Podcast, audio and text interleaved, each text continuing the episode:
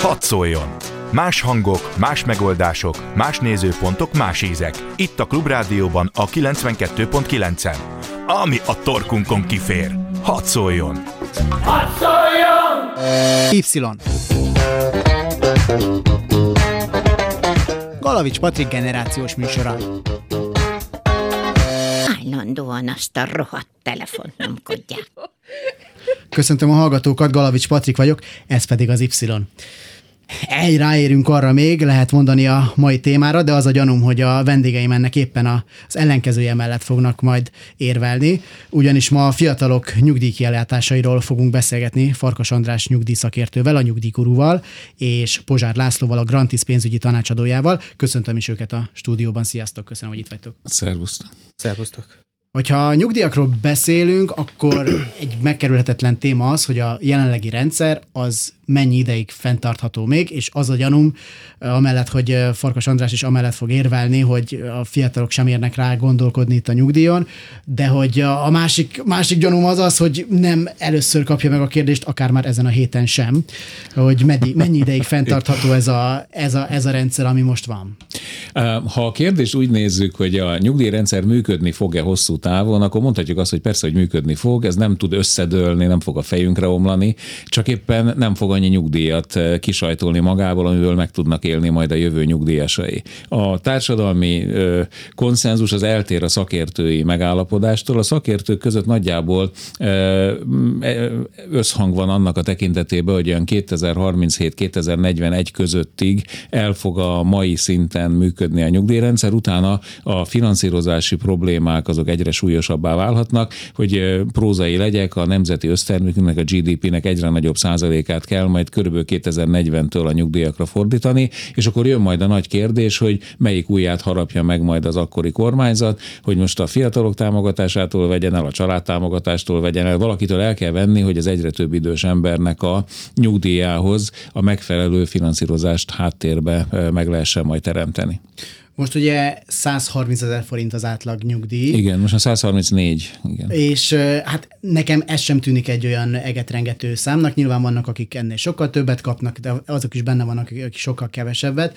Tehát ebből a szempontból viszont már most is elég meredeknek érzem itt a fenntarthatóságot. Tehát én, én azt sem tudom, hogy 130 ezer forintból hogy él meg egy idős ember. A, hát különösen, ha azt veszük figyelembe, hogy 100 ezer forint nyugdíjnál, 100 ezer forint összegnél kisebb a nyugdíja majdnem 700 ezer embernek. Tehát a 134 ezer, mint átlag nyugdíj, az nagyon félrevezető, mert persze, hogy benne vannak a nagyon magas nyugdíjak is, de azért a nyugdíjasok többsége az kis összegből él, és hát ilyenkor ugye azért tudnak megélni, mert az egyik az, hogy általában nem egyedül vannak még, remélhetőleg a párjuk is még velük van, és akkor két nyugdíjból már egy kicsit jobban meg tudnak élni. Nagyon sokan, sokukat már támogatja a család, meg majd itt elő fog jönni ez a téma, hogy a gyerekeknek milyen felelőssége van a szülők nyugdíjával kapcsolatban.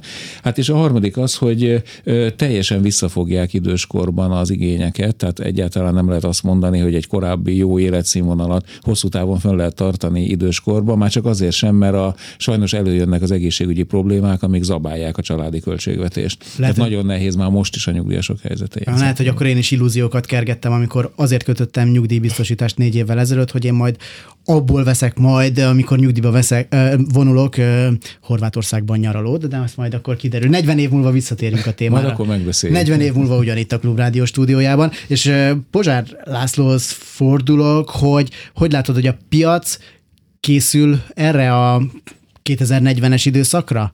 Illetve hát már, már nyilván most is egy, egy kérdés ez, meg most is kell már készülnie nem csak a 20 éveseknek, hanem, hanem az idősebbeknek is arra, hogy hát nem biztos, hogy ez a nyugdíjrendszer ez pont így fog kinézni, mint, mint most.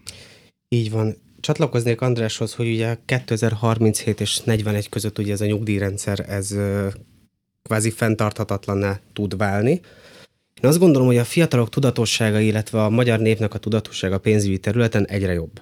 Tehát ugye beszélhetünk arról, hogy nem tudom, mondjuk 2014 óta három darab pillére van ugye a nyugdíj megtakarításoknak, beszélhetünk önkéntes nyugdíjpénztárról, nyeszről, tehát ugye a nyugdíj előtakarékossági számláról, illetve beszélhetünk nyugdíjbiztosításról, és hamarosan az állam még egy negyedik pillért is hozzátesz ezekhez a megtakarítási konstrukciókhoz. Mindenkit arra bíztatok, hogy kezdjen el gondolkodni illetve ne gondolkodni, hanem tegyen a nyugdíjas céljáért, pont azért, amit András mondott, Ugye nem sokára szülőtartásról is beszélhetünk, és azzal, hogyha valaki nem tesz azért, hogy anyagi biztonsága legyen nyugdíjas éveiben, sajnos a gyermekét is olyan helyzetbe tudja sodorni, hogy anyagilag függeni fog a gyermektől a szülő, ezzel ugye a gyermeknek ö, nagy részt elveszük a, ka- a kapacitását attól, hogy mondjuk a saját gyermekére szálljon pénzt. Igen, ne felejtsük el, hogy minden a mai fiatalnak és középkorúnak, akinek már van gyereke, a szembesül azzal a problémával, 20 évesen még nem, de 30-40 éves korosztályok, hogy a szülőket adott esetben már támogatni kell, mert kis nyugdíjasok, vagy mert betegesek, szegények, de időközben a gyerekeiket meg el kell tartaniuk, hiszen ott van még fiatalok, vagy kicsik. Egyébként a, a gyermekeket elég hosszú ideig el kell tartani ma már Európában, mindenhol tendencia, hogy, hogy a korábbi 14-16 év helyett már 25 30 éves korig elvárják, és kell is támogatni a gyerekeket, nem is beszélve a lakáshoz való hozzájutás támogatásáról és egyebekről. Így aztán pont az a 40-45-50 éves korosztály, ahol már nagyon élesen megjelenik ez a probléma, ők egy, kett, egy harapófogóba vannak, egy kettős szorításba, és hogyha nekik nincs eh, tervük arra, hogy mi lesz majd az ő nyugdíjukkal, akkor nagyon-nagyon súlyosan szembesülhetnek pont ezzel a 2040-2050 körül bekövetkező nehéz helyzettel, amikor az állami nyugdíjtól nem számíthatnak olyan magas nyugdíjra, hogy önmagában az egy bármilyen életre megfelelő hátteret biztosítson, miközben a gyerekeik meg lehet, hogy nem lesznek olyan helyzetbe, ha nekik sincs megfelelő tartalékuk, ezért aztán a gyerekeknek direkten le fogják terhelni. Úgy szoktam fogalmazni, hogy a, a gyerekeink nyakába varhatjuk magunkat öntudatlanul, szándékunkon kívül, ha nem gondoskodunk a jövőbeni kiadások fedezetéről. Ez mikor következhet be leghamarabb? Hát amint, amiről beszélünk. Tehát ez, ez nagyon körül. gyorsan itt van. Csak e- egy drámai adatot hadd mondjak. Ma Magyarországon körülbelül minden hatodik ember 65 évesnél idősebb. Ez, körül, ez körülbelül olyan ötször annyi, mint volt 1900-as években. Tehát már ez már ötszörösére növekedett azóta. De most, most van 2019, és 2030-ra a mostani minden hatodik emberből minden negyedik ember 65 éves lesz, mert pont addigra, ugye most megy nyugdíjba a Ratkó generáció, ez az 1952 és 1956 között született óriás létszámú korosztályok, és az ő nyugdíjba vonulásuk, az ő 65 éves kor fölé fordulásuk olyan mértékben megnöveli az idősek arányát, amilyen soha nem volt még a magyar történelemben, és erre pont az Y generációnak nagyon-nagyon föl kell készülnie, hogy ennek milyen következményei lesznek majd. Most egy kicsit ellent fogok magamnak mondani, mert az előbb azt mondtam, hogy a 130 ezer forintos átlag, átlagos nyugdíjat is elég rázósnak érzem megélhetési szempontból. Ugyanakkor most azt fogom mondani, hogy ez a, az egész nyugdíjrendszer, ez egy kegyelmi állapot, ami az utóbbi pár évtizedben volt, mert hát a hiába nem tekintjük ezt olyan nagy összegnek, ezt a 130 ezer forintot, vagy még a még kisebb összegeket meg még inkább nem, de azért ezzel biztosan számolhatott valaki, oké, okay, ledolgoztam az x évemet, nyugdíjba vonulok, akkor ezt meg fogom kapni, most viszont egyre jobban rezeg a léc, és bennem az fogalmazódik meg, hogy ez talán egy kicsit az előttünk lévő generációkat talán el is kényelmesítette, és talán az öngondoskodásra ö, nem szántak annyit. Nem tudom, hogy a korábbi generációk hogy álltak a nyugdíjhoz, igazából erre akarok rákérdezni. Hát ne felejtsük el, hogy a korábbi generációk a szocializmusban nőttek föl, amikor az állam egyértelműen azt mondta, hogy ő gondoskodik mindenről, felejtsétek el, hogy nektek bármit kell tenni, és aztán ugye már, ugye már 30 éve volt a rendszerváltozás, de még mindig ugyanezek a, a hitrendszerek, azok tovább élnek bennünk, ugyanaz a illúzió rengeteg emberben benne van, hogy az államnak kell gondoskodni a nyugdíjról, és hagyjanak engem békén az öngondoskodás szörnyű igen, témájával. Nem tudom, ezt tapasztalod-e a mindennapi munkádban? Igen, erre szerettem volna reflektálni, hogy sajnos ugye rengeteg tévhit kering. Tehát ugye nagyon sokan abban a tévhitben vannak, hogy az utolsó öt év is számít. Csak ugye ez, ez sajnos ténylegesen egy tévhit, tehát nagyon sokan csinálják azt, hogy majd várnak az utolsó öt évig, ott megemeltetik, vagy megemelik, hogyha mondjuk vállalkozók a saját netto-bruttó fizetésüket, és akkor nagyon szép nyugdíjuk lesz. Csak az a baj, hogy ez nem így van. Egyrészt. Másrészt az, hogy az emberek uh, itthon ugye egyre jobban kezdenek keresni, ami, ami nagyon-nagyon pozitív, sajnos egy, egy ilyen nem tudom, egy álomvilágba tudja őket ringatni. Pontosan azért, mert ugye amikor jól élünk, akkor nem tudunk arra gondolni, ez ugye emberi betegség, tehát ez nem a magyar népnek a betegsége, ez az emberi jellemzője, hogy hát most úgy is jól élek, a későbbiekben akkor így is úgy is jól fogok. És nem teszünk lépéseket azért, hogy a későbbiekben, ha baj történik, vagy nem is bajnak hívnám, hogy amikor a bekövetkezik az, aminek be kell következnie, akár egy nyugdíjba vonulás, akkor mi lesz? Tehát ugye ez így, így nagyon nehéz, és erre kéne felhívnunk a figyelmet. Ugyanakkor azt is mondtad az előbb, hogy azért látsz egy tudas, tudatosodásást, Igen. ugye? Vagy most Igen, ez igen. biztos nem sikerült kimondanom, de tudják a hallgatók, hogy mire gondoltam. Tehát, hogy, hogy tudatosabbak az emberek, és hogy ezek szerint akkor a fiatalokban is ezt látod. Igen. Azok, akik téged megkeresnek pénzügyi tanácsokkal, ők konkrétan milyen százalékuk az, aki, aki már a nyugdíj miatt keres meg téged, és kik azok, akik azt mondják, hogy hát van egy kis félretett pénzem, forgassuk meg. Ezt nagyon nehéz meghatározni, hogyha megengeditek, akkor a saját példámat mondanám el.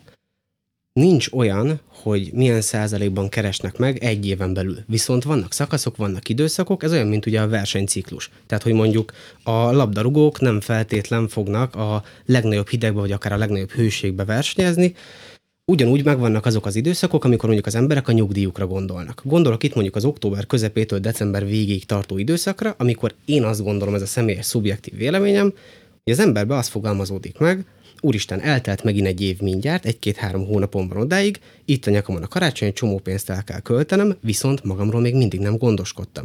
És akkor én azt mondanám, hogy nem is a döntő többsége, de az 55-60 százaléka az érdeklődőimnek leginkább nyugdíj témában keres meg. Viszont, hogyha azt nézzük, hogy iskola kezdés augusztus-szeptember, vagy pedig ugye nyári meleg, gyermeknap, elmegyünk a strandra, akkor az emberek a gyereküknek szeretnének félretenni.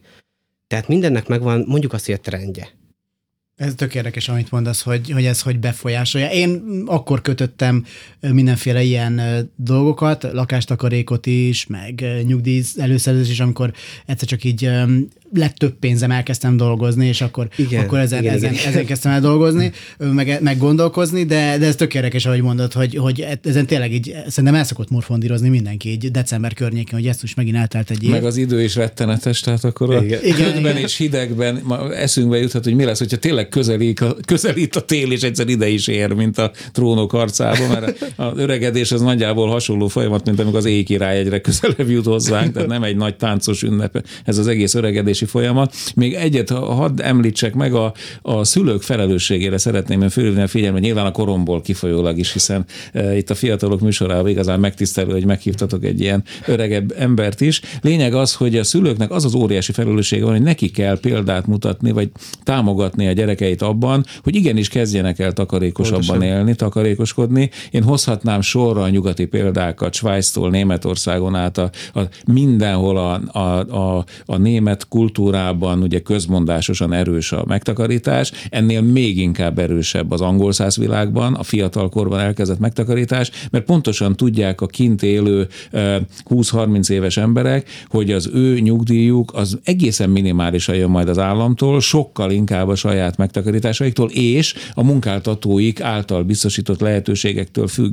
Magyarországon nincs munkáltatói nyugdíjbiztosítási láb, ugye volt a, a magányugdíjpénztáraknak ez a történelmi kalandja, ami egyelőre eh, nem mondható egy sikertörténetnek, hogy nagyon finoman fogalmazzak, úgyhogy most a munkáltatónak nincs eh, olyan típusú támogatói rendszere, mint amilyen van mondjuk az osztrák vagy a német rendszerben, vagy a brit rendszerben, ahol a nyugdíjnak majdnem az egyharmada a majd a munkáltatói nyugdíjbiztosításokból jön. Nálunk ezért az öngondoskodásnak sokkal fontosabb szerepe van, mert nálunk van az állami láb, meg az öngondoskodás. Tehát ezért a szülőknek egy olyan, ha ezt, ezt belátják, és gondolom ez a pénzügyi tudatosság kicsi emelkedése, amire beszélt a Laci, ami Igen. szerintem is érzékelhető, nem is beszélve arról, hogy óriási állami programok is elindultak a Pontosan. pénzügyi tudatosság emelése érdekében, amit ezúton is csak üdvözölhetünk. De lényeg az, hogyha ez a szülőnek az értékrendjében nem épül be, akkor a gyerekek azt simán átlépik, és nem kapják meg a mintát. Ha egy svájci szülő az ő nagy szülőjétől megtanulta, hogy félre kell tenni, ezt már adja át a 6-10-15 éves gyerekének. Nálunk egyelőre ilyenről még nincs tudomásunk. A kérdés az, hogy félre tud-e tenni, ugye? Én, ahogy készítem itt az adásra, több fajta statisztikát is találtam, különböző cégek végeznek felméréseket így fiatalok között, és egészen különböző számok jönnek ki arra a kérdésre válaszolva, hogy van-e megtakarításod.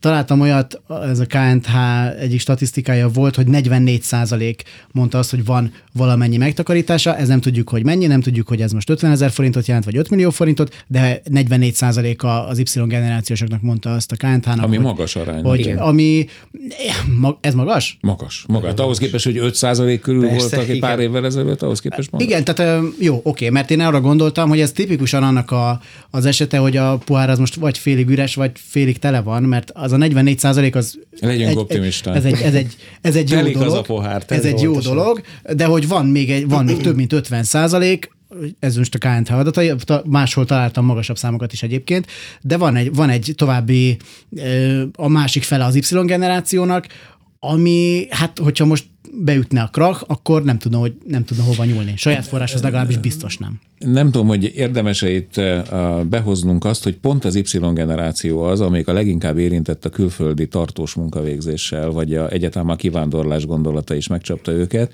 mert ebben az esetben ennek van egy kettős hatása. Az egyik hatása az, hogy az ő nyugdíjuk nem itt fog keletkezni a nyugdíjjogosultságuk, hanem az adott külföldi államban, ahol dolgoznak, legalábbis az, az alatt az idő alatt, amíg kint vannak. A másik viszont, hogy nagyon fájóan hiányzik már ma is az ő általuk fizetett nyugdíjjárulék, hiszen itthon nem fizetnek nyugdíjjárulékot, ezért az itthoni finanszírozáshoz nem járulnak hozzá, és itt azért nem néhány ezer emberről van, hanem több százezer emberről van szó. Tehát ez már ma is egy komoly problémát vetít előre a jövőre, hogyha véletlenül a gazdasági fejlődésnek ez a nagyon előnyös tempója, ami most tapasztalható, ez a 4% fölötti növekedés, ez belassulna, már pedig mindig beszokott lassulni, tehát nincs olyan, hogy égig nőnek a fák, akkor vajon hogyan lehet ezt a kieső, nagyon fájdalmas hiányt, finanszírozási hiányt majd pótolni. És az Y generációnak akkor meg azért is oda kell figyelnie, mert itthon nem lesz nyugdíjjogosultsága, kint ki kell harcolnia mondjuk Ausztriába, Németországba, Angliába, vagy ahova kimen dolgozni, hogy bejelentsék rendesen, hogy ténylegesen fizesse a munkáltatója utána a járulékot, mert nehogy két cég közt a pad alá essenek, hogy kint örülnek annak, hogy félig szürkén foglalkoztatják magasabb bérérőket, csak éppen nem keletkezik semmilyen nyugdíjjogosultságuk, meg itthon meg végképp nem keletkezik nyugdíjjogosultság, és mire ők megöregszenek, sehonnan nem számíthatnak nyugdíjra, miközben a szüleik, akik addigra nagyon idősek lehetnek, és nagyon rájuk fognak szorulni, azok verik majd az ajtót, hogy tessék támogatni engem is. Pontosan. Hát ilyenkor kell majd elgondolkozni azon, hogy hazatelefonálunk egy pénzügyi tanácsadónak, és akkor kötünk valamilyen szerződést itthon, akár, akárhogyan is ö, keressük a pénzünket Ausztriába vagy Németországba, akár feketén vagy szürkén, ilyet persze nem szabad, de, de hogy abból a megtakarításból viszont itthon egész jó díleket lehet ö, nyélbe ütni. Pontosan. Amire mindenképp felhívnám a hallgatók figyelmét, hogy a szükséges lépéseket mindenféleképpen tanácsadó segítségével tegyék meg. Ugye nagyon-nagyon standard példa, és ugye az elmúlt tíz év példáját követve nagyon sokan azt követik, fogják és a legközelebbi pénzügyi intézetbe mennek, és megmondják, hogy megtakarítani szeretnék, vagy nyugdíjra, vagy bármire, vagy lakásra. Teljesen mindegy, de ugye ez a példa, ez, ez nagyon-nagyon jellemez minket. Na most olyan környezetben élünk, ahol már függő, illetve független tanácsadóktól is tudunk kérni segítséget. Én azt gondolom egyébként, hogy a független tanácsadói segítség valahol egyébként jobb lehetőség, pontosan azért, mert ha nekem van egy termékem, és én azzal az egy termékkel tudom segíteni az érdeklődőmet, akkor ugye nem feltétlenül a legjobb megoldást talán meg. Tehát olyan, hogy legjobb megoldás alapvetően nem létezik. Viszont olyan, hogy az egyére szabott jó megoldás, legjobb megoldás, az viszont igenis létezik. És azt hogyha- meg kell keresni. Pontosan, és hogy hát ugye mondjuk van 10-15 különböző opciója az érdeklődőnek, hogy mit is válaszol, és van egy ténylegesen objektív segítsége, egy olyan emberi, aki szakmailag nagyon felkészült, emberközpontú, bocsánat, inkább ügyfelközpontú, akkor azért össze tudok spórni egy olyan nyugdíjat, amiből ténylegesen ki tudom pótolni azt a részt. Egyébként pontosan ezért hoztuk létre ugye a nyugdíjbiztosítás.com oldalt is, ahol mindenki ki tudja számolni körülbelül 10%-os pontossággal, hogy milyen nyugdíjra számíthat, jelenlegi rendszer szerint, és milyen rést kell befoltozni, és egyetlen kattintással segítséget is tud kérni.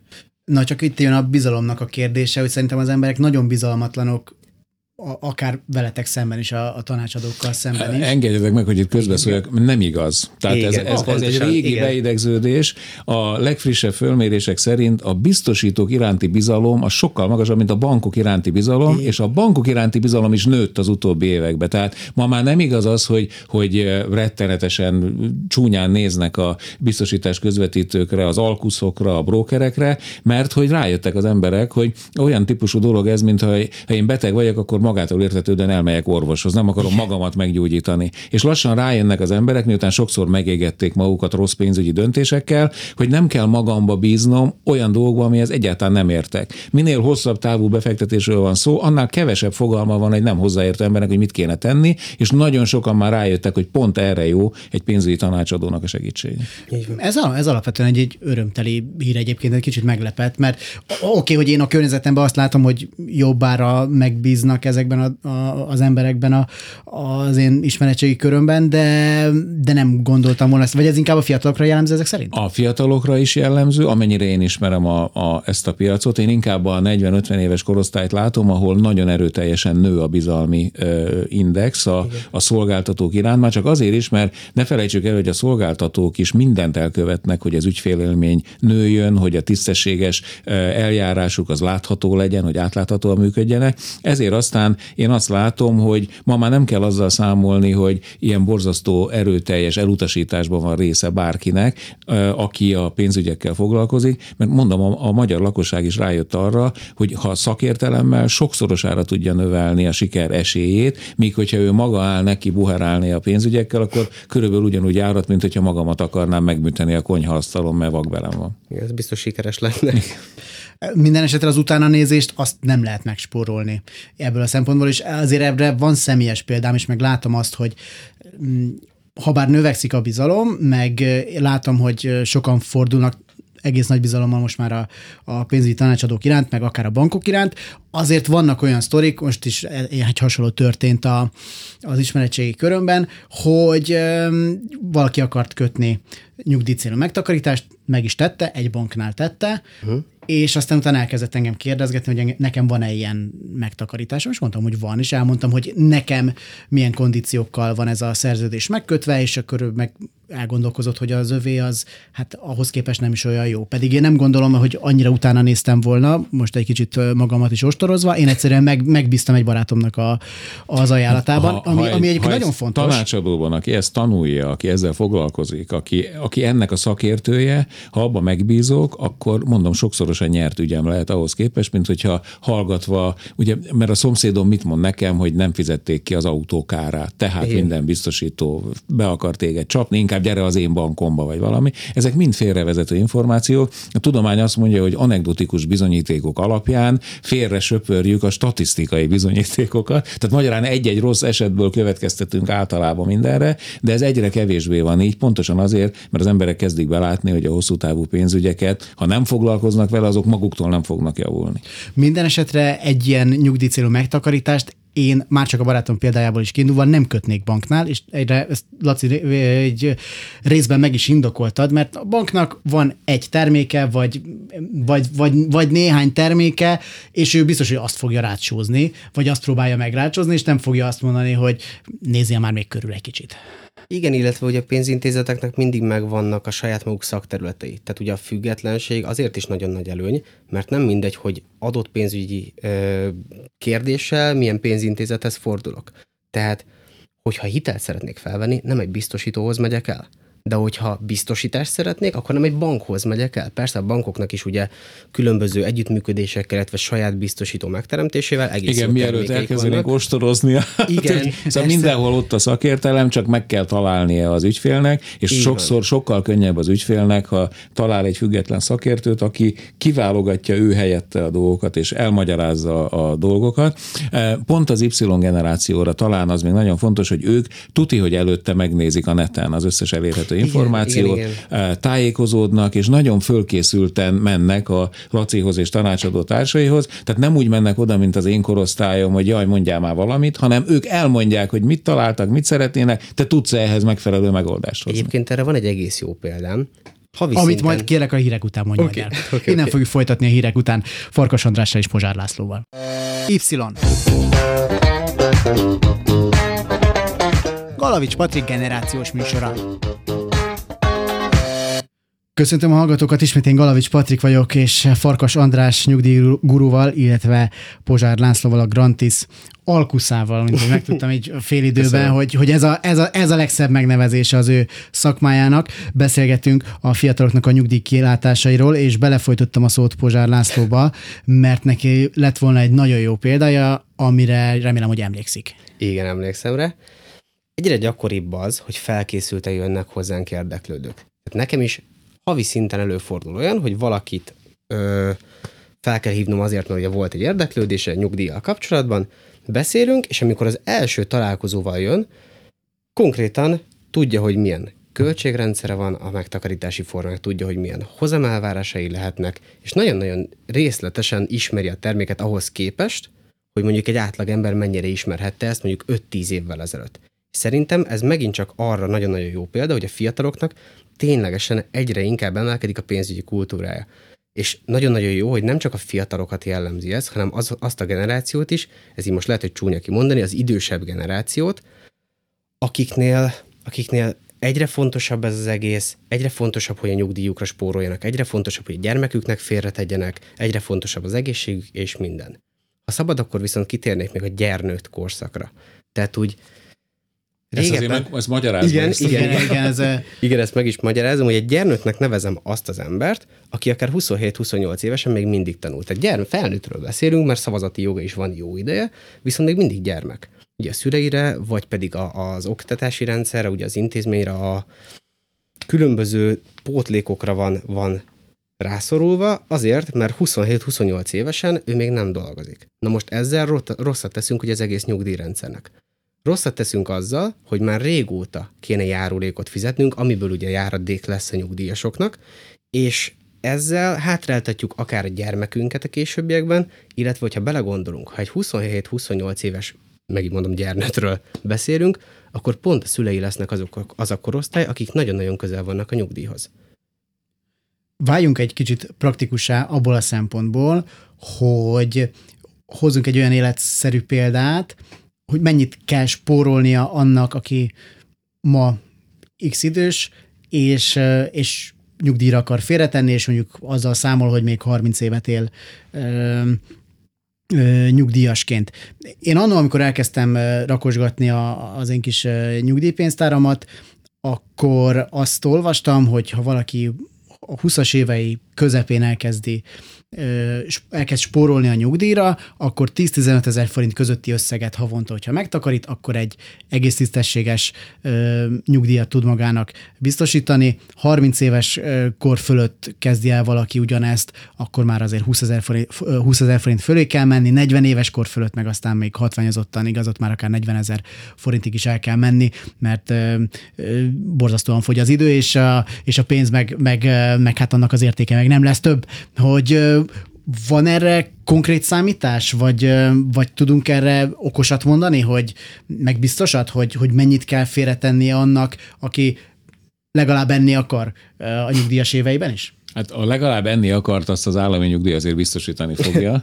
Eh, azért ennél nyilván jóval többről van szó, tehát hogy élhető életet éljünk majd időskorunkban. Ahhoz eh, nagyon jól eh, elmondtad, hogy minél fiatalabb valaki, annál kisebb összegekkel elkezdve is nagyon komoly nyugdíjtőkét tud felhalmozni, feltéve, hogy nem áll le, és nem nyúl hozzá menet közben. Mert az én tapasztalatom az, hogy nagy lelkesen elkezdik az emberek a nyugdíjcélú megtakarítást, majd kiderül, hogy föl kell újítani a lakást, vagy kell venni egy, a gyereknek egy lakást, vagy az autót kell kicserélni, és akkor nézik, hogy hova nyúljunk. Hát itt még van, mennyi pénz földgyűlt már a nyugdíj számlánkon. Igaz, hogy bukunk rajta, ha kivesszük, mert vissza kell fizetni a adójóváírás büntető kamattal, meg a nem biztos, hogy száz százalékon tudom kivenni, mert még csak kevés időt telt el, de ilyenkor az emberek nem foglalkoznak ezzel, majd van még időm, majd később újra elkezdem a nyugdíj célú megtakarítást. Ezzel a lehető legrosszabbat tesszük magunkkal, mert állandóan megszakít, ilyen fűrés lövészfogszerűen lenullázzuk, az a magyar tapasztalat, lenullázzák az emberek a nyugdíjcélú megtakarítást. És pont az a veszély, hogy minél korábban elkezdjük, annál, hát aki most 20 éves, neki van minimum 45 éve a nyugdíjig, de lehet, hogy addigra már 50 év lesz a, a nyugdíjig, mert lehet, hogy fölmegy 67, 68, 69, akár 70 évre a nyugdíjkorhatár. Most gondoljunk bele, hogy 40, 45, 50 évig kitartóan minden hónapban rendszeresen, fegyelmezetten félretenni, az önmagában, már önmagában is egy nagyon nehéz és pszichológiailag hihetetlenül megerőltető feladat. Azért kell, hogy egy folyamatosan egy tanácsadó végig kíséri az életünket, folyamatosan noszogasson egy picit, ösztönözzön minket, emlékeztessen arra, hogy nem azért teszel ezt a pénzt félre, hogy most megvedd az autót, vagy most megvedd a lakást, vagy most elmenjél tengerparti nyaralásra, hanem azért teszed, hogy idős korodban meg tudjál élni, hogy ne a gyerekedet kelljen leterhelni, hogy az egészségedre tudjál majd költeni, mert hogyha egyébként ezt nem teszed meg, akkor mindenképpen azt a gyerekedet fogod leterhelni, majd aki majd akkor lesz 20-30-40 éves, amikor te öreg. Te tapasztalsz ilyet, Laci, hogy valaki nagy svunggal elkezdi rakosgatni a nyugdíjat, aztán látja, hogy hát igazából összegyűlt már így pár év alatt mondjuk 3 millió forint, akkor már ne, ne várjunk 65 éves korunkig, vagy akármeddig, hanem, hanem akkor hát jól jönne azért most is, mert autót veszünk, vagy valami. Tehát ezért ez gyakori, gyakori tapasztalat? Természetesen előfordul az ilyesmi. Tehát mindig, mindig ott van az emberi tényező, hogy amikor már összegyűjtöttem, lehet, hogy mondjuk van egy 25-30 éves futamidőm, de 20 évnél már látom is, hogy úristen, már több pénz is van benne, rendben nem kapom meg az állami, bocsánat, az SZIA jóváírás részét, plusz lesz egy kis büntetőkamat, de tök jó, mert legalább tudok venni egy új autót. Uh-huh. Tehát pontosan itt van a probléma, hogy egy jó szakember, egy jó tanácsadó annyira fel kell, hogy készüljön ezekre, és ugye ez nem nekünk tanácsadóknak probléma, hanem az emberi tényező itt a probléma, hogy bele kell kalkulálnunk azt, hogy milyen életszakaszai lesznek az egyénnek. Tehát, hogyha mondjuk egy 20 pár éves ö, fiatal szeretne nyugdíj megtakarítást kötni, akkor bele kell kalkulálnunk azt is, hogy valószínűleg lakást, házat, akár többet fog vásárolni. Tehát nem terhelhetem le a fizetését százszázalékosan, viszont arányosan kell neki díjat ajánlanom. Tehát ez most egy olyan példa, ugyan mondtad az előbb, hogy 10-15 ezer forint 25 éves kor körül. Most kérdezem én, jelentős összegről beszélünk-e, ha te keresel mondjuk 1 millió forintot havonta, és 15 ezer forintot teszel félre? Betapasztunk ezzel egyrészt? Hát nem. ő most először is azt nem tudom feldolgozni, hogy egy millió forintot keresek havonta, most még először ezen gondolkozom, igen. de hogy, de hogy egyébként igen, ez jogos a kérdésed. Valószínű, hogy nem ilyen összegbe gondolkoztam volna akkor, fél, hogyha, hogyha félre akarok tenni, hogyha egy millió forintot keresek. A nemzetközi hüvelykúj szabály ilyen esetben, hogy mindig a nettó keresetet 10%-át tett félre. Ez a minimum. Ez a minimum. Tehát ha valaki egy millió net, van olyan, nettó, akkor ő 100 ezer forinttal gondolkodjon, amit félre kell tennie. Ha valaki 100 ezeret keres, akkor 10 ezer forinttal. Ha valaki 80 ezer forintot keres, akkor meg nem fog félretenni semmit, mert Igen. akkor ugye a túlélésért küzd. Ne felejtsük el, én nagyon sokszor megkapom az én olvasóimtól, hogy miért propagálom én az öngondoskodást, amikor nem tudnak megélni. Ugye azt kell tudnunk, hogy van Magyarországon minden híresztelés ellenére létezik középosztály, léteznek kevésbé gazdagok, léteznek gazdagabbak, és léteznek szegények, sőt nagyon szegények. A, amiről mi beszélünk, ez az öngondoskodás, ez a, azoknak szól elsősorban, akiknek van állásuk, akik e, valamilyen bejelentett munka vagy vállalkozói jogviszonyal rendelkeznek, és van olyan keresetük, ami járulék alapot képez. Tehát itt nem a nagyon-nagyon szegényekről beszélünk, hanem azokról, akik rendszeres teljes jövedelemmel rendelkeznek, ilyenkor ő nem teheti meg, hogy arra hivatkozva, hogy nézd, mennyi szegény ember van, aki úgyse tesz félre semmit, hogy én se teszek félre semmit. Tehát nem lehet azzal vigasztalni magunkat, hogy hát a legtöbb ember az nem foglalkozik ezzel, akkor én se foglalkozok, mert ezzel pont a patópál kortársai leszünk, hogy ráérünk arra még, csak éppen amire ráérnénk, és rájövünk, hogy már nem érünk rá annyira, addigra akkora a baj, hogy nem tudjuk eloltani a tüzet. Tehát ez olyan, mint egy picike kis bozót tüzeket el tudunk oldani, de amikor ég az egész határ, akkor nem tudunk mit kezdeni, és akkor azt látjuk döbbenten majd, hogy nem tudunk mit kezdeni a nyugdíjas éveinkkel. Egyébként erre meg most már főleg így a digitális korban ö, annyi jó alkalmazás van, hogy kövesse az ember, hogy mennyit költ és mire költ, és erre most itt az adásban nem fogom elmondani, hogy mi az a telefonos applikáció, amit például én is használok, de majd a Facebookon meg fogom osztani, mert, mert gyönyörűen le, le lehet követni, hogy mennyit költ az ember élelmiszerre, közlekedésre, melegéterre, ruházkodásra, nyugdíj, nyugdíj megtakarításra és egyéb minden kiadásra. Én például ezt nagyon követem. És, és ez önmagában felelősségre int és tudatosabb költésre ösztökél minket. Hogy, hogy én azért nem vagyok egy nagyon precíz ember, de ez, a, ez az alkalmazás például nekem nagyon sokat segített abban, hogy ilyen havi, akár 10-15 ezer forintokat is ö, megtakarítsak, ami a, éves szinten egy 100-150 ezer forint közötti összeg, ezért egy nagyon nagy pénz szerintem most már. hogy ez... Hát most már van olyan alkalmazás, hogyha használod a bankkártyádat, automatikusan megcsinálja a költési szerkezetedet, és a, a, a, minden olyan költést, amit azzal a kártyával költesz, az egy kördiagramba kirajzolja meg, hogy ez most közlekedés, ez most kaja, ez most micsoda, és hogyha nem, nincs ott a költések között, hogy elutaltam a havi díját a nyugdíjbiztosításon, akkor piros felkiáltójel ott ö, megjelenik, hogy tessék gondoskodni a jövődről. Igen, én egyébként ezt, ezt az alkalmazást használom, csak nem kötöttem össze a bankkártyámmal, mert azért bizalmatlan vagyok, de, de egyébként ezt, ezt az alkalmazást Igen. használom. Ez kiváló. Igen. Igen. Kicsit még térjünk vissza arra, amit most itt András említettél is, hogy nyugdíjkorhatár meddig lehet ezt még húzni, meg ez is egy olyan dolog, ami az állam kezében van nyilván, van. és amivel elkezdhet játszogatni, hogy az ő helyzetét egy kicsit jobbá tegye.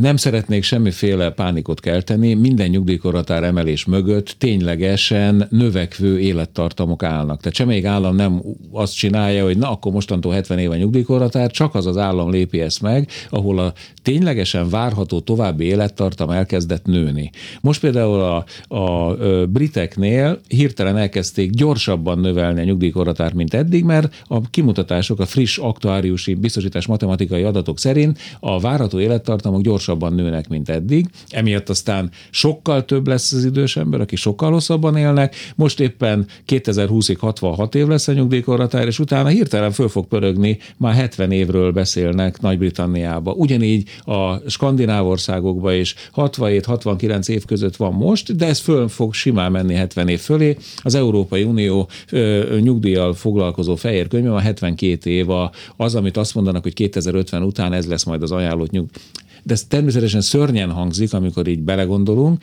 na de ne felejtsük el, hogyha majd akkor nem 79 meg 80 év lesz a várható élettartamunk, hanem 90 meg 95 év, és ez itt van, tehát ez, ez már nem science fiction, hanem ez ténylegesen ez várható, akkor nyilvánvalóan nem lehet az életünknek a legnagyobb részét inaktív korban tölteni, mert eleve, amit a Laci említett, Persze. hogy a gyerekkor is már kihúzódik, majdnem 30 éves korig, és utána a nyugdíjas éveink is 30 évig tartanak, már 60 évünk elmegy egy inaktívba, és akkor közte 30-35 évet, ha dolgozunk, akkor hogyan lehet vajon finanszírozni a gyerekkort is, meg az időskort is? Ha ezt kivetítjük a társadalmi szintre, látszik, hogy milyen óriás problémát okoz az öregedés. Hát olyannyira, hogy most így az átlag élet, várható átlag életkornak a változásáról, ahogy beszéltél, Németországban, akik most születnek, ő nekik most már 90 fölött van a, várható, a nőknek, igen. A várható, a nőknek, igen. igen, a nőknek, igen. a várható élettartamuk, de azért az már egy tényleg egy olyan szám, amit akár 20 évesen Tessék megnézni Japánt, akik igen. körülbelül 10 évvel előttünk vannak így a várható élettartam növekedésbe.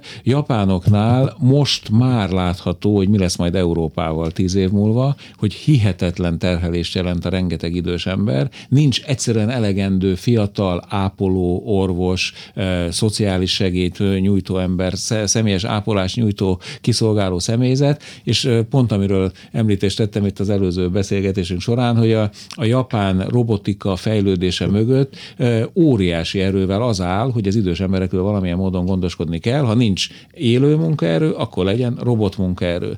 És ez mindjárt egy újabb témát behozhat a beszélgetésünkbe, mert pont a mostani Y generáció lesz az, aki aztán fullban szembesülni fog azzal, hogy a mesterséges intelligencia, a robotika, a digitalizáció és az összes ilyen dolog, meg mindaz, amiről még fogalmunk sincs, hogy egyáltalán jön majd, hogy az hogyan lehet kezelni, az hogyan hat az életükre, a megtakarításaikra, és ezekből a megtakarításokból vajon hogyan hat arra, hogy a nyugdíjt majd hogyan lehet előállítani. Hiszen a nyugdíj ma az élő munkát terhelő járulékból van, és ha nincs élő munka, hanem robotmunka van, akkor nyilván át kell alakítani a rendszert. Na jó, de a robot után is lehet járulékot fizetni. A járulékot biztos nem, de adót igen. talán. Vagy igen. hát adót, igen. tehát hogy igen. sőt, akár többet is lehet, hiszen a robotnak nem kell fizetést adni, megmaradt egy, Igen. megmarad egy puffer. A robot Lehet, az új rabszolga, nagyon lehet jó. egy- És ha a mesterséges intelligencia föllázad, akkor meg majd gondok lesznek. Igen, reméljük, hogy, reméljük, hogy Arnold Schwarzeneggert itt nem kell visszaküldenie senkinek így a, a, a jövőből, de hogy eh, nem tudom, hogy ez mennyire naív elképzelés, mert mindig, amikor, és most, most nem csak a, a nyugdíjra értem, hanem mondjuk, amikor behozzák a, a, a különböző vitákba az alapjövedelmet, a feltétel nélkül Az ennek, a, alapjövedelmet. ennek a, az egyik leágazása, ugyanígy az alapnyugdíj is egy nagyon hasonló leágazás. Tehát amikor azt látjuk, hogy a társadalom fejlődése, ez a gazdaság fejlődése, ez nem az emberi munkaerő az, ami a leginkább hozzájárul, vagy ami a leginkább föntartja ezt, hanem a gépi munka, meg a robotika, meg a többi, akkor igenis azt kell megadóztatni, és abból egy olyan alapjövedelmet biztosítani a dolgozni nem tudó embereknek, mert nem lesz egyszerűen olyan munka, amit el tud látni, hogy ne halljon éhen. Ez az egyik megoldás. A másik az, hogy persze olyan munkaerő eh, piac fog majd kialakulni 5-10-15-20 éven belül, amiről ma még fogalmunk nincs, és ahol millió olyan szakma lesz, amit el se tudunk ma még képzelni. Tehát a Y generáció, amikor ő 40 éves lesz, tuti, hogy olyan munkahelyeken fog dolgozni, és olyan munkát fog végezni, amiről nekünk Jelenleg most nincs fogalmunk nincs. Laci, már így említetted azt, hogy háromféle nyugdíjbiztosítást lehet alapvetően, vagy illetve nyugdíjmegtakarítást lehet alapvetően kötni. Nyugdíjbiztosításokat, nyeszt, ami nekem nagyon tetszett, ezt a szakmában tényleg így hívjátok egyébként? Igen. Ja, ez Igen. nagyon jó. Ez a nyugdíj előtakarékossági számlának a, a nyitás, ez a nyesz, ez nekem nagyon tetszett, és az önkéntes nyugdíjpénztár. Azt is mondtad, hogy nincsen egységesen jó megoldás, Így igaz. de szerinted ezek közül egy átlagos fiatalnak melyik a, a leginkább használható? Én most nem szeretnék semmit javasolni a három közül, mert azt gondolom, hogy minden megoldás jó megoldás. Az egyetlen rossz megoldás a nem megoldás. Viszont a fiataloknak ö, azt javasolnám, hogy valamelyik megoldás közül mindenféleképpen szakértői segítséggel, de kezdjenek el valamit. Nagyon-nagyon fontos megvizsgálnunk az időtávot, a megtakarítási hajlandóságot, azt, hogy az egyénnek milyen kockázatvállalási hajlandósága van, illetve egyéb más paramétereket. Ezek alapján tudjuk csak és kizárólag eldönteni, melyik a jó megoldás, illetve a legjobb megoldás adott egyénre szabva. Én nekem az a tapasztalatom, hogy önkéntes nyugdíjpénztári tagság az akkor működik, hogyha van egy olyan munkáltatóm, aki megtámogatja az én általam fizetett személyes tagdíjamat. Tekintettel arra, hogy a munkáltatóknak most éppen nincsen adókedvezménye ennek kapcsán, meg is csappan most az önkéntes nyugdíjpénztári befizetéseknek az összege, ami nagyon nagy baj, mert ez a, a szervezett munkavállalókat, vagy akik alkalmazottak, vagy közalkalmazottak, ez egy nagyon kiváló lehetőség, hogyha a munkáltatói támogatással együtt elkezdik gyűjtögetni a nyugdíjpénztárban az ő önkéntes megtakarításaikat. Ugye ez az önkéntes nyugdíjpénztár még ami, amiatt is nagyon előnyös lehet, hogy akiknek nincs esetleg havi 10-20-30-40 ezer forintja megtakarításra, ők jóval kisebb összeg, általában 5 ezer forinttal is havonta már valamit indíthatnak, és így azt az ősbűnt elkerüljük, amit említettél, hogy a legrosszabb megoldás az, ha nem csinálunk semmit. megoldás. Tehát emiatt az önkéntes nyugdíjpénztára, ha van olyan munkáltatóm, aki támogat, az nagyon előnyös lehet. A nyugdíj előtakarékossági számlát azt is lehet ajánlani mindenkinek, de csak annak igazán, aki ért valamit a tőkepiacoknak, a pénzpiacok működéséhez, mert ott semmilyen segítséget nem kap, ugyanis abban semmiféle tanácsadási díj vagy jutalék nincs benne, ezért aztán csak a nagyon tudatos megtakarítóknak ajánlom. Nyugdíjbiztosítás meg mindenkinek. Nyugdíjbiztosítást így van. A nyelszámlához szeretném még hozzáfűzni azt, hogy a nyelszámlát a kedves hallgatók úgy képzeljék el, mint hogyha vennénk egy nem tudom, mondjuk egy Ford Focus RS, tehát valami igazán nagy erős autót, akár egy rally autót, de azt megkapjuk darabokra szedve. Tedd össze, használd. Tök jó. Ez jó hasonlat, igen. Ö, és a legvégére még, mert már csak fél percig maradt körülbelül, tehát ezek kifejezetten nyugdíjcélú megtakarítást segítő dolgok. Így van. Van-e olyan dolog, ami nem kifejezetten nyugdíjcélú megtakarítás, de szerinted alkalmas lehet arra is, és, egy jól használható dolog arra is? Hogyne. Tehát ugye az előbbihez, amit mondtam, hogy minden megtakarítás jó, az a lényeg, hogy legyen valami.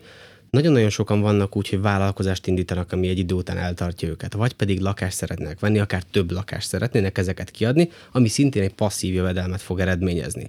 Arra figyeljünk csak, gondoljunk bele abba, melyik a könnyebb. Havi szinten, negyedéves, bármilyen szinten félretenni rendszerességgel x ideig egy bizonyos összeget, vagy pedig gyorsan akkor előteremteni több tízmillió forintot és venni pár lakást. Aha, tehát a, a nem ilyen célú megtakarítások, azok, ha jól veszem ki, azért általában kockázatosabbak is. És mindenképpen indítani drágábba. Így van. Még igen, egy igen. dolgot említenék, amit a Laci már említett, hogy hamarosan az állam be fogja dobni az új nyugdíj célú Pontosan. államkötvényt, és tekintettel arra, hogy a mostani friss magyar állampapír plusznak ekkora sikere van, feltetően az is nagyot fog majd aratni valamikor október, szeptember, október Igen, igen, össze fog érkezni.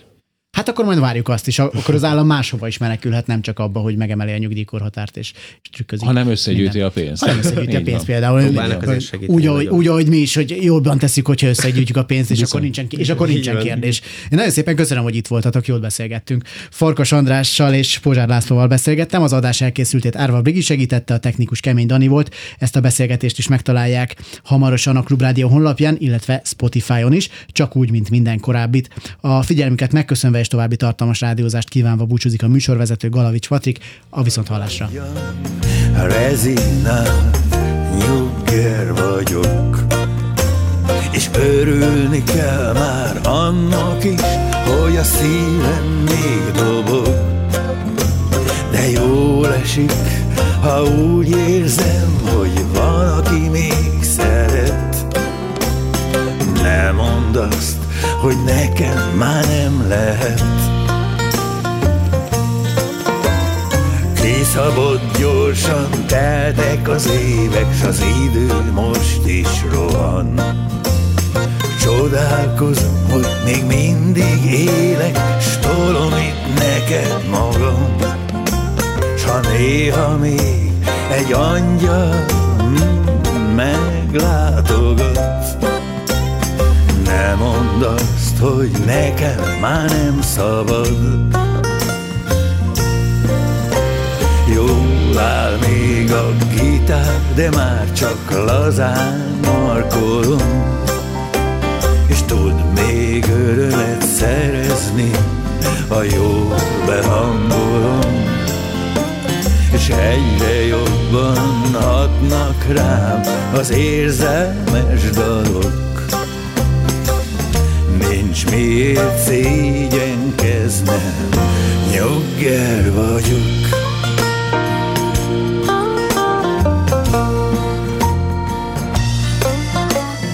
Jól emlékszem, milyen volt az a régi maszkabál És ezt is, ami most van, mintha láttam volna már.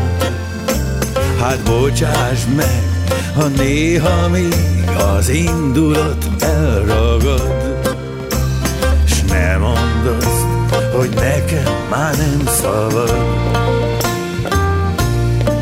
Tudom, hogy minket már leírtak rég a tévén hirdetők, de a Facebookon még megtalálnak ó, a régi nők. S ha választok, hát meggondolom, hogy kiket lájkolok. Nincs miért szégyenkeznem, nyugger vagyok. Y. Galavics Patrik generációs műsora. Állandóan azt a rohadt telefont nyomkodják.